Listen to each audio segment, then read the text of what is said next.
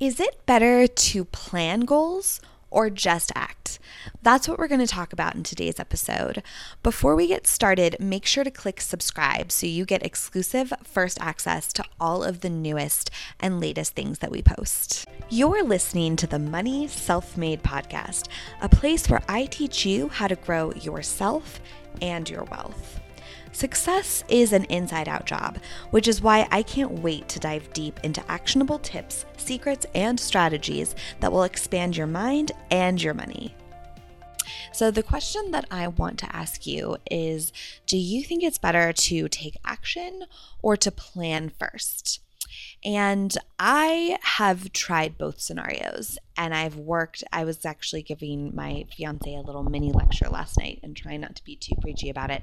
But I spent five years maybe even 10 years in complete and total analysis paralysis, trying to figure out what business model is most profitable, what product makes the most sense, what do people want, what's in demand. Um, it was only after I finally signed up for an online course, which I was sure was going to be a scam, but actually turned out to be the best thing that ever happened to me. Uh, and it just showed me the way. And I just did all of the things and I got out of my head and I got out of analysis paralysis and I just moved forward. And that was one of the biggest turning points in my career. And the story that I want to tell you about today is from the book Art and Fear by author David Bayles and Ted Orland. And they share a really surprising and interesting story about a ceramics teacher. And what he did, his name is Jerry Uelsmann. I hope I'm saying that right, uh, at the University of Florida. And he divided his film photography students into two groups. And one group of the students was graded based on how many contributions they made. So um, if they took 100 photos, they get an A. If they took 80 photos, they get a B. If they took 70 photos, they get a C. And then they, he divided the other group into quantity. And this group was graded on the quality of their work. So if they did something that was really beautiful and great, then they would get an A. If they did something that wasn't so great, they'd get an F. And who what group do you think did better at the end of the semester? Well, the answer is the quantity group. So the ones that were supposed to uh, produce the most amount of work also did the highest quality of work. And the people in the quality group suffered.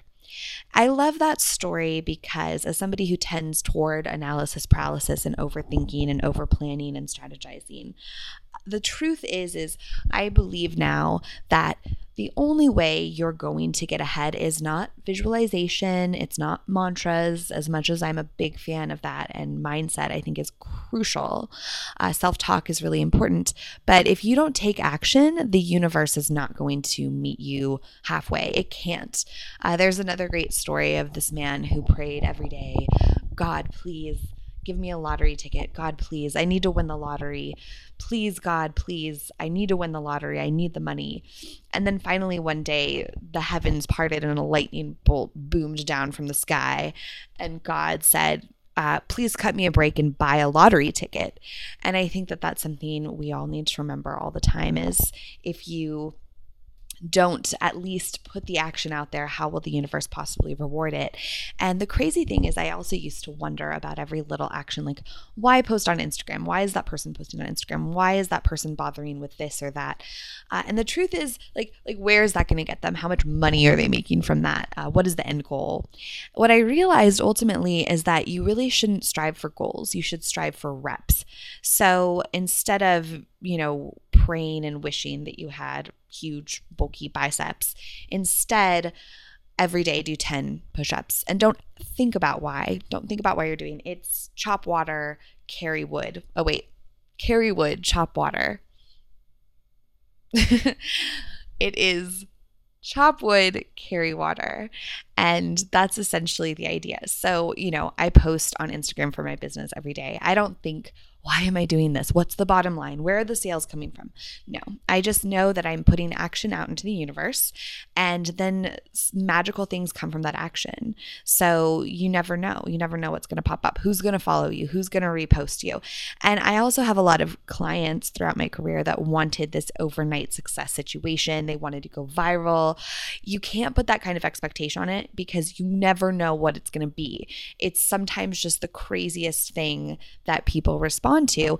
And it's different for every company and it's different for every brand. And only through that experimentation are you going to understand what's working and what isn't working. Um, but I can say for sure, in some kind of cosmic energy element, if you put that energy out there, the energy will come back to you. So that's the lesson I have for today. I hope that if you are stuck in your own head, wondering what business to try out or, you know, what career you're going to go after, I say just move in a direction. And by moving in that direction, you can course correct, you can optimize you can figure out the 20% that's working, the 80% that isn't. Uh, you know, maybe you have dreams and fantasies of being a Hollywood celebrity, and then you get out there and do it and realize that that isn't the life for you. Well, great. Now you have that information and you can try something else. Um, so that's it. Just go get your hands dirty. And I hope that's the lesson today. Thank you so much for joining. I hope to see you on Instagram, speaking of which, where you can see me posting all the time. And if you have any ideas for episodes, I want to serve you. So please tell me your questions. What is your biggest hope, your biggest dream, your biggest fear? What's keeping you from getting where you want to be? I want to know so I can help you overcome it. And stay tuned. I might even answer your question on air. You can also follow us uh, on the website at moneyselfmade.com for more wonderful tips like this. Hope to see you there.